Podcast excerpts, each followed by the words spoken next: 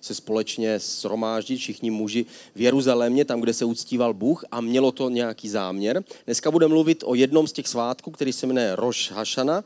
Byl to jeden den, který, který byl na jaře a měli, měli troubit na trubky, jmenovalo se to svátek troubení, dneska si o tom popovídáme, ale pojďme se na začátek modlit, aby Bůh nám pomohl ukázat eh, a pomohl nám si z toho vzít něco praktického, aby to nebyla jenom přednáška o tom, co bylo, ale má to v sobě skrytý význam, který vždycky směřuje do dnešní doby, směřuje to do nového zákona. A všechno ve starém zákoně, co bylo Bohem nařízeno, tak nějakým způsobem nám ukazuje na budoucího příchod, na budoucí příchod Ježíše na jeho králování potom, na novou zemi a novou, nové, novou nebi, nové nebe. Takže pojďme se modlit, aby Bůh nám otevřel naše vnitřní oči. Ježíši, tak se modlíme, abys nám pomohl vidět to, co ty pro nás máš a otevři nám Bibli, abychom dokázali porozumět a vidět ten tvůj plán, který pro nás máš a který si tak úžasně ukázal a dal zjevit ve starém zákoně. Amen. Ehm, starý zákon je eh, někdy trochu obtížnější číst, je to podobné, někdy je to podobné, jako když eh, jdeme do kina na 3D film, nevím, jestli jste někdy tam byli, asi jo. Eh, já jsem jednou šel do toho kina a zkoušel jsem si ty brýle sundat. Možná jste viděli ty brýle, oni jsou takový zvláštní, to jsou brýle, které se používají na 3D. A když si eh, ty brýle nenasadíte a jdete na ten film, tak ho vidíte rozostřelý a vidíte ho v takových, v takových vybledlých barvách a nevidíte úplně přesně ty kontury těch, toho obrazu, které tam jsou. A tak je to stejné někdy při čtení starého zákona zákona. Někdy se nám to zdá, že to je nějaký jednobarevný a že to je trochu rozostřelý, že to je trochu chaotický ten obraz, když to neumíme eh, srovnat s tím, co to vlastně ukazuje a kam to směřuje. Dneska budeme mluvit o těch, o těch třech slavnostech. Pojďme se podívat na první verš. Exodus 23. kapitola, 14. verš. A tady je napsáno to, co Bůh jim určil. Třikrát ročně mi budeš slavit slavnosti. To říkal Možíši a tím to skazoval celému Izraeli a říkal, třikrát za rok budete se schromažďovat na to místo, které určím, abyste tím mohli prokázat, že stojíte při mně tím, že oni přišli třikrát ročně do, do Jeruzaléma, nebo tehdy, když byl chrám, předtím tam, kde byl stánek, tak to vždycky bylo proto, aby tím všichni ukázali, ano, nám záleží na té smlouvě, kterou Bůh s námi udělal. Ano, Bože, pořád se mnou můžeš počítat, jsem na tvé straně. Ano, pořád chci poslouchat tvoje nařízení a tvoje zákony. Tím oni to prakticky ukazovali museli eh, slavit tyhle svátky a Bůh jim dokonce řekl, když je nebudete slavit, tak eh, se stane něco špatného. Bude to znamenat, že jste na mě zapomněli a že zapomínáte na tu smlouvu, kterou jsme společně přece uzavřeli. Že když vy budete se mnou, tak já budu s vámi. Že když vy budete dělat to, co já chci, já budu dělat to, co potřebujete a budu vás chránit a budu s vámi.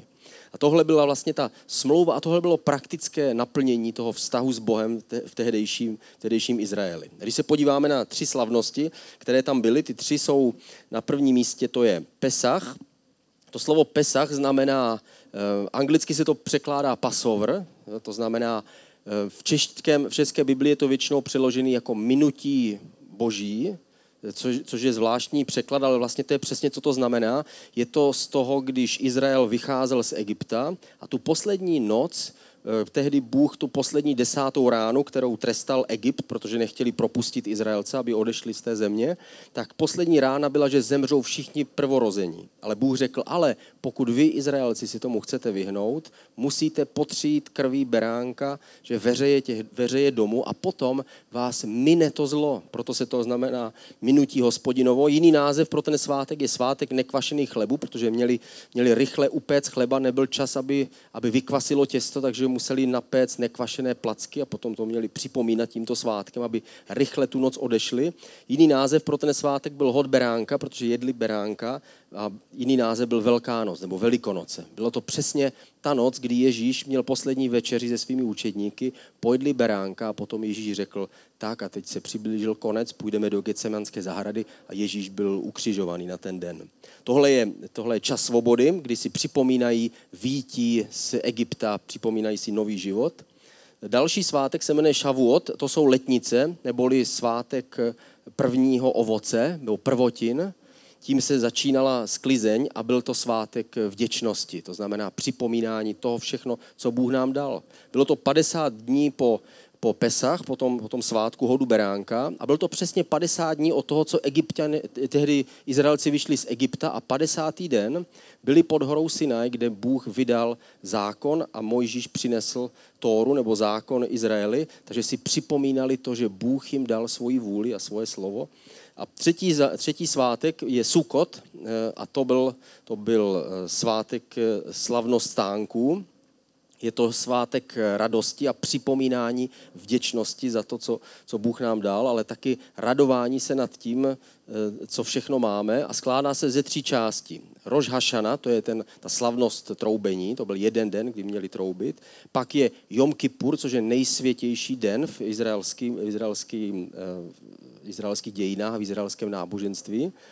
To je den smíření, o tom bude příští neděli mluvit Honza Vytřísal a to je vlastně ten den, kdy nejvyšší kněz vcházel do svatyně svatých a kdy obětoval tu oběť za celý národ. To byl ta hlavní oběť, která tam byla jako předobraz Ježíše, který prochází, přichází k Bohu a dává svoji krev jako oběť za odpuštění hříchů. A ta třetí část byla Sukot a to bylo to, když stavěli ty stánky. Možná jste viděli někdy fotku z Izraele, kdy stavěli z palmov, kdy staví dneska z palmových ratolestí, viděli jste to v tom videu, kde šel s, tou, s tím palmovým, s tou palmovou větví, kdy postaví takové stánky a to měli slavit proto, aby si vzpomínali, že když odešli z Egypta, takže si museli stavět jenom nějaké stany na poušti, než došli do té zaslíbené země. A to si mají připomínat, že Bůh nás vyvedl, ale ještě jsme nedošli do toho konce. Ještě má před námi další plán. A ten plán je, že on jednou přijde a bude nám vládnout a bude nám královat. Přímo v Izraeli byl Leo Bigger eh, z ICF Zurich, eh, nahrál nám tam krásné video přímo z Izraele, mluví německy, nedá se nic dělat, ale je tam překlad, takže pojďme se na to podívat.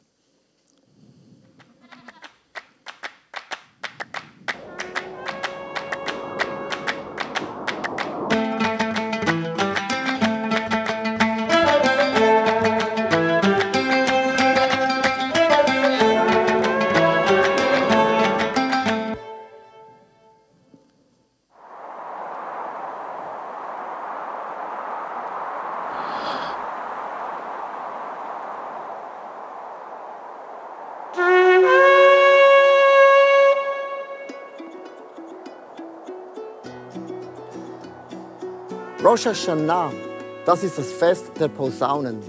Das Posaunenfest ist der Anfang von diesen Herbstfesten wie Sukkot. Für Juden natürlich auch der Anfang eines neuen Jahres. Man nannte diesen Tag auch der Tag des ergreifenden Schoffertones. Denn ein Schofar ist eigentlich ein Widerhorn. Man braucht es, um den Leuten zu sagen, wacht auf, heute beginnt ein neues Jahr. Man konnte es im ganzen Lande überall auch hören.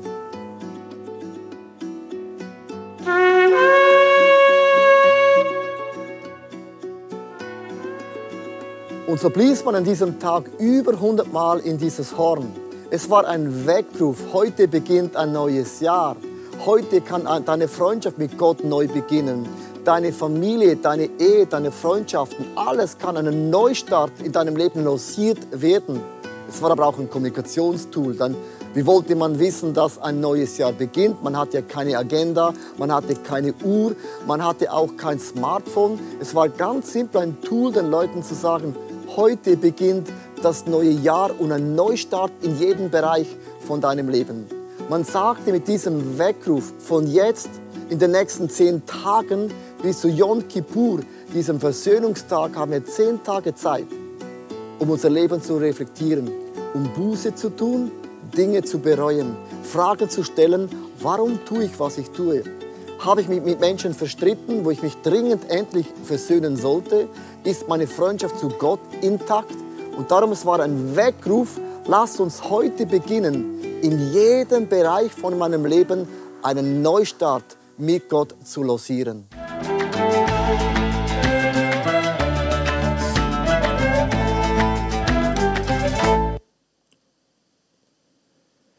Takže jak říkal Leo, tehdy to troubení mělo probudit lidi k tomu, aby si uvědomili, je tady nový rok. V Izraeli to bylo speciální v tom, že se slavili vlastně dva začátky roku, byl takzvaný obecný začátek roku, to byl dnešní náš duben. A pak říjen, zrovna na, na svátek Sukot, byl takzvaný svatý rok, který začínal a začínal těmi deseti nejsvatějšími dny, kdy se Izraelci od toho troubení měli začít desetní postit a přemýšlet o svém životě, přemýšlet svými, nad svými hříchy, vyznávat Bohu. A pak ten desátý den byl den smíření, Jom Kippur, kdy nejvyšší kněz obětoval za hříchy celého Izraele a Bůh jim odpouštěl na další rok. A říkal, ano, dobře, další rok je to v pořádku, až dokud nepřijde co, dokud nepřijde ta skutečná oběť, která jednou provždy bude obětovaná a už nebude potřeba žádných obětí. Ale do té doby musíte tímhle způsobem pokračovat. V numery ve 29. kapitole první verš je napsáno, prvního dne sedmého měsíce mějte svaté schromáždění, nedělejte žádnou běžnou práci,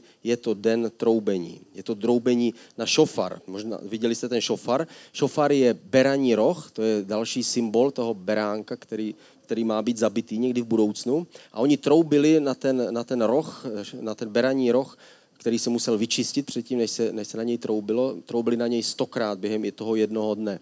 A to mělo znamenat hej, je to tady. Začíná těch deset dní, kdy máš přemýšlet o tom, jak to ve svém životě vlastně máš. Dejme věci do pořádku. Je tady nový rok, je tady začátek nového svatého roku. Nově, nová, nový roku, který, nového roku, který patří Bohu. Bylo to připomenutí, že vy jste speciální rod, který má slyšet Boha, který má následovat Boha. Mělo to být zamyšlení nad tím, eh, jestli stojím na správném místě a jestli můj život směřuje správným směrem. Co to znamená pro Židy? Pojďme se podívat na pár bodů. Co to, co to znamenalo a znamená pro Židy? Je to volání k probuzení, Bůh jim eh, tím troubením připomínal, je čas se vrátit k Bohu. Možná, že jsi se vzdálil, možná, že jsi dělal něco, co jsi neměl, možná, že tvůj život zašel příliš daleko, ale teď je tady nová chvíle, nový čas. Vrať se zpátky k Bohu. Bylo to připomenutí, že Bůh je stvořitel a král všeho, to znamená, jeho tón zní celou zemi, on je nade vším, on mě vidí a vidí nás všechny, tak, jak tady jsme. Připomen, bylo to také připomenutí Adama a Evy a jejich prvního hříchu. Bylo to připomenutí, hej, kdysi dávno zněl ten zvuk, kdy Bůh vyhnal a Adama a Evu z rájem, když museli odejít. Na ten svátek se tehdy namočil, se namáčí jablko do medu, i to, i to dneska židé dělají, a přeji si šťastný a sladký nový rok. Říkají, není nic sladšího než med, není nic většího než je Bůh. A proto pojďme si přát ten nový rok, který máme žít s Bohem. Co si z toho můžeme vzít my? My si z toho můžeme vzít to, že se máme probudit ve svém vztahu s Bohem. Čas od času potřebujeme, je to jako když, když byly ty staré psací stroje, si to pamatujete, možná se to viděli někde ve filmu, klap, klap, klap, klap, klap a tam takový válec se postupem se, se posouval, až došel na konec a pak jsme ho museli vrátit zpátky. A znova jsme mohli psát další řádek na tom psacím stroji. A tak je to stejné někdy s naším životem. Někdy to klape ten náš život, my si klapeme a náš válec našeho života se posunuje víc a víc a pak je, přijde čas, kdy ho musíme znova vrátit tam, kde patří. Tak je to stejné s naším vztahem s Bohem. Musíme čas od času vrátit se zpátky do těch základních věcí. Vrátit se zpátky k tomu, Bože, ty jsi se mnou. Vrátit se zpátky k té základní otázce. Pane, dělám to, co ty chceš, dělám tvoji vůli, co si přeješ v mém životě, jaká je tvoje vůle pro můj život. Neptá, ne, ne, ne, nežádáme ho jenom o věci, které on by nám měl dávat, ale ptáme se ho, pane, žiju tak, jak ty si přeješ, dělám to, co ty chceš, abych dělal, jsem na správném místě. A my čas od času potřebujeme slyšet ten šofar v, naši, v našem srdci a přiblížit se znova k Bohu. Také ten zvuk rohu se používal v boji. Pamatujte si ten příběh, který jsme tady měli nedávno, když jsme mluvili o Jerichu. Když padli zdi Jericha, tak to bylo na základě troubení na šofar a ten zvuk byl zvukem boje, to znamená, když si připomínáme, že Bůh je na naší straně, že Bůh je se mnou. Uprostřed klapání tohoto života Bůh je se mnou a jednoho dne ho uvidím tváří v tvář. Znamená to také vyvýšení Boha jako krále, znamená Ježíš je král v mém životě. On vládne nade vším a on chce vládnout mým životem a já mu patřím a chci mu patřit. Znamená to, bylo tam psáno taky o beránkovi, že měli obětovat beránky a to je samozřejmě příklad toho eh, toho největší oběti, Ježíše, o kterém Jan Křtitel řekl, hle, podívejte se, to je beránek boží, který s ním, snímá hříchy světa. Šofar byl také beraní roh, aby neustále to tam bylo připomenuto, aby co nejvíc, když se objeví ten mesiáš, aby co nejvíc židé, co nejvíc symbolů si spojili s tím jeho příchodem a mohli ho rozpoznat nejenom na základě jeho uzdravování a zázraku a chodil po vodě a, a krmil pět tisíc hladových a tak dále, ale taky na základě toho, že hledali v písmu, jestli on je skutečný mesiáš, aby mohli uvěřit a rozpoznat ho. Tak stejně tady to vidíme. Takže co to znamená pro nás? Probudit se do nového vztahu s Bohem. Probudit se říci, dobře, je tady nový den, znova se k němu můžu vrátit, eh, ale kde je také slyšet polnice, nebo šofar, nebo trubka, tak v Biblii je víc míst.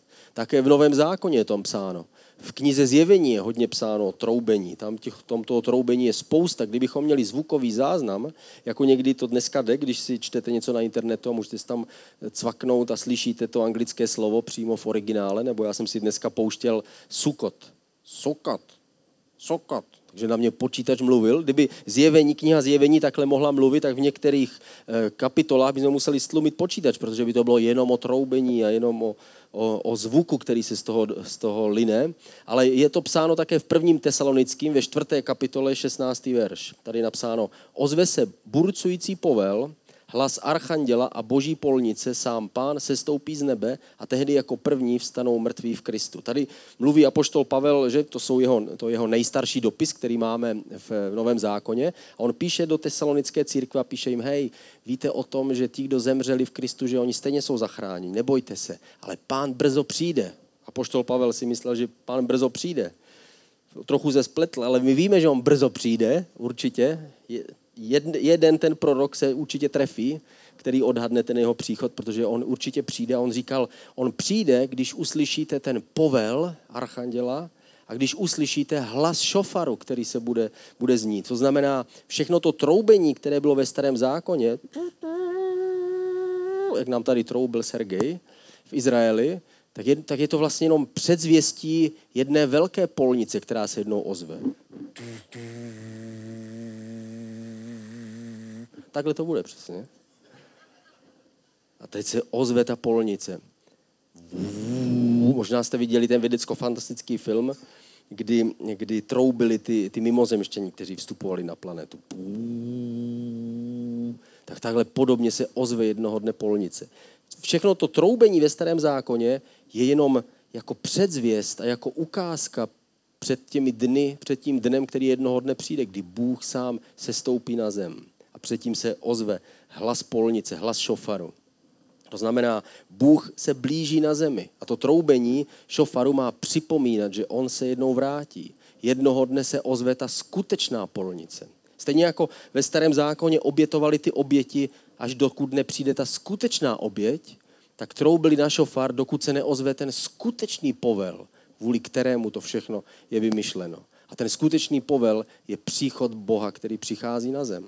A my víme, že, že ten druhý příchod eh, Ježíše je velké téma a my se na to teďka podíváme, na znamení posledních časů protože je dobré se ptát, ve které době vlastně žijeme a je to, je to takové trochu eh, nebezpečné téma. Zrovna včera jsem se bavil s, jedním člověkem, který měl už konkrétně vymyšlený datum, kdy přijde Ježíš a to víme, že to už je jako zahranou, že? protože nikdo nezná den ani hodinu jo? a nikdo prostě neví přesně, kdy Ježíš přijde. To nejde vypočítat na základě něčeho, ale na druhém straně my můžeme rozpoznávat a vidět některé předpoklady, které se blíží před tím příchodem, příchodem Boha, před příchodem Ježíše a my víme, že ten jeho příchod se blíží, ať už si to mysleli všechny generace před námi, tak my stejně jsme blíž o jednu generaci aspoň, než všichni ostatní a blížíme se tomu příchodu.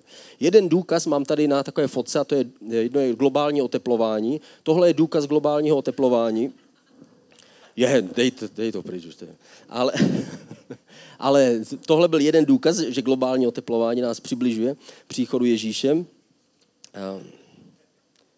Ten pěkný důkaz. Tak, ale my se podíváme na znamení posledních časů. První znamení, které, eh, které můžeme vidět eh, v dnešním světě, je, že Izrael existuje jako národ a je zpátky ve své zemi. Tohle je téma, které je po staletí Izrael byl mimo svou, svoji zemi, že od roku 70, roku 70 našeho letopočtu byl zničený Izrael, byl zničený Jeruzalém, Ehm, židé byli rozehnáni do všech národů. Přes milion židů zemřelo jenom při obléhání Jeruzaléma, což v tehdejší době bylo obrovský, obrovský počet. Znamenalo to skoro vyhlazení celého národa a byli rozehnáni do celého světa. A židé byli šokovaní. Křesťanští židé byli šokovaní. Jak to, že k tomu došlo? Vždyť Ježíš se měl vrátit jako král. Vždyť se měl vrátit do Izrael. On přece jim řekl, že stejně jako z Olivecké hory odcházím do nebe, když byl vzatý, tak stejně zase přijdu na Oliveckou horu. A teď Olivecká hora je vypálená, Jeruzalém je zničený, chrám je zničený, všechno je pryč. Dokonce se, se ztratil ten obrovský e, sedmiramený svícen, který tam byl ještě od dob krále Šalamouna, který byl nejprve v babylonském zajetí, pak se navrátil zpátky. Ještě ho vidíme dokonce v, Řím, v, Řím, v Římě ho vidíme na, na Koloseu, kde je kde na reliefu toho krále, e, krále, císaře Tita a potom se ztratí a už není nalezený. A židé jsou po staletí, jsou pryč. Už není žádný žádná vzpomínka na Izrael, žádný Jeruzalém, všechno je zničeno a po staletích najednou dojde k tomu, že se pomalu líst začíná obnovovat Izrael a, a, lidé se, a židé se vrací do své, do své země. My nevíme, jestli tohle je konečná fáze, kdy takhle se měli vrátit. Víme, že ještě pořád jich žije víc mimo Izrael než v Izraeli. Nevíme, jestli to bude trvat ještě 50 let, 100 let, deset let, ale v každém případě před našima očima vidíme, jak se naplňují některý, některé starozákonní proroctví, kde je psáno o návratu Židů do své země, kdy se vrátí ze zemí severu a ze všech národů a ze všech ostrovů celého světa je napsáno, že se vrátí do své země. My Máme, máme Židy ctít, stejně jako je napsáno v Bibli ctí svého otce a svou matku, tak máme ctít ty, kteří dostali zákon a ze kterých se narodil Ježíš. Ježíš vždycky eh, bude žít, narodil se jako žid a vždycky bude a my pocházíme z tohoto kořene. Abraham, který, který by ten tělesný otec a praotec eh, Židů a Izraele, tak je vlastně náš otec. My vírou se stáváme jeho dětmi a jsme naroubovaní do toho stejného, stejného stromu, jako jsou oni. A jsme součástí toho stejného božího plánu, který Bůh určil. Druhý, druhé znamení poslední času, které můžeme nějak rozpoznávat, je rozvinutá komunikační technologie. Mám tady jeden, eh, jeden verš, zjevení, 11. kapitola 6. verš a tady je psáno jeden z těch zvláštních úkazů, které v knize Zjevení jsou. Mnoho lidí z různých kmenů, jazyků a národů se bude dívat na jejich mrtvoly po tři a půl dne a nedovolí aby jejich mrtvoly eh, byly pochovány do hrobu. Tady je psáno o těch dvou svědcích, nevím, jestli jste to někdy četli, ale jsou tam dva proroci, kteří se ukáží v Jeruzalémě a kteří budou kázat o tom, že přichází Mesiáš a přichází nový čas přichází Bůh, který se stoupí na zem eh, a bude, budou zabiti. A je tady napsáno, že během několika dnů to uvidí lidé po celém světě, což v dnešní době eh, už si dokážeme představit. Možná před stolety by to bylo těžko si představit, že by ho museli ty mrtvoly naložit do vozu a provážet je po celém světě, ale v dnešní době stačí, když tam bude jeden chlapek se, se smartphonem a během jedné minuty je možné, že uvidí lidé po celém světě.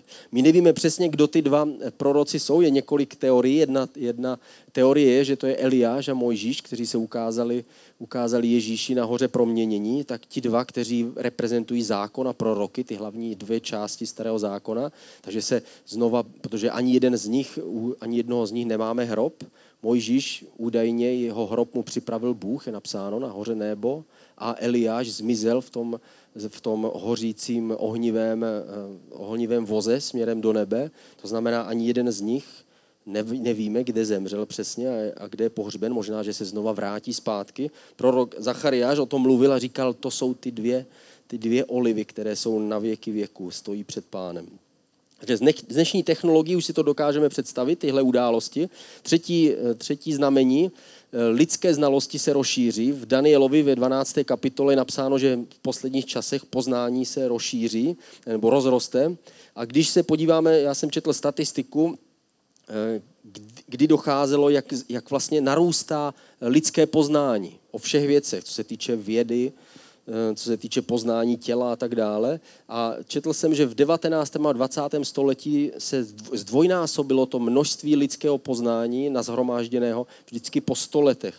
V polovině 20. století už to trvalo jenom 25 let a v dnešní době se udává, že to trvá 13 měsíců, než, než máme tolik takové množství nových poznatků v nejrůznějších oblastech života. Ve čtvrt, za čtvrté, znamení posledních časů, předpokládá to celosvětově propojený finanční systém. Ve zjevení 13. kapitola 16. 17. verš, tady napsáno, všem malým i velkým, bohatým i chudým, svobodným i otrokům nechá dát znamení na pravou ruku nebo na čelo, takže nikdo nebude moci kupovat ani prodávat, nebude-li mít to znamení, jméno šelmy nebo číslo jejího jména. To je znova jeden obraz z knihy zjevení, kde je psáno, že, že jednoho dne budou lidé, kteří nebudou moct kupovat ani prodávat, pokud nepřijmou nějaké znamení toho systému a toho způsobu fungování světa tehdejší doby. Kdybychom stejně tak tohle řekli před sto lety, nebylo by to asi možné. Ještě dneska to pravděpodobně není úplně možné. Ale samozřejmě víc a víc vidíme ten, ten, ten svět, který směruje k tomu, aby se sjednotilo finanční toky a finanční domy a finanční část, aby to bylo jednodušší, aby se, jsme se zbavili eh, pravidel a cel a příliš moc poplatku, aby jsme zjednodušili obchod po celém světě, což samozřejmě, pokud má být kontrola, musí existovat nějaký takový systém. Dneska už si to skoro dokážeme představit, že něco takového by mohlo být. Někdy, když, když slyšíme některé pověsti z Číny, co, co tam se děje, jakým způsobem se, se učí vysledovat eh, člověka, že pomocí pomocí kamery, která umí rozpoznat lidský obličej. Zkoušeli to, nevím, jestli to slyšeli, ale našli toho člověka během, myslím, že jednoho dne na nějakém stadionu někde. Byli schopni prostě najít toho člověka uprostřed Číny.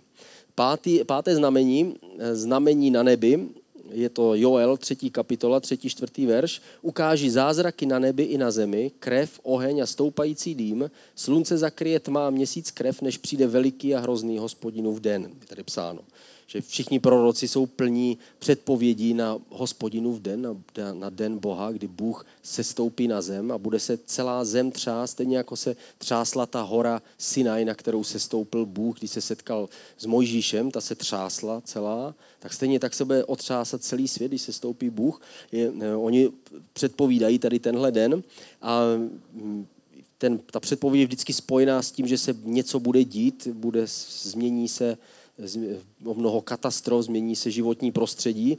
Možná, že to všechno směřuje k tomu, že životnost země koule je nějakým způsobem omezená nebo je zařízená na určitý počet lidí, kteří na ní můžou žít.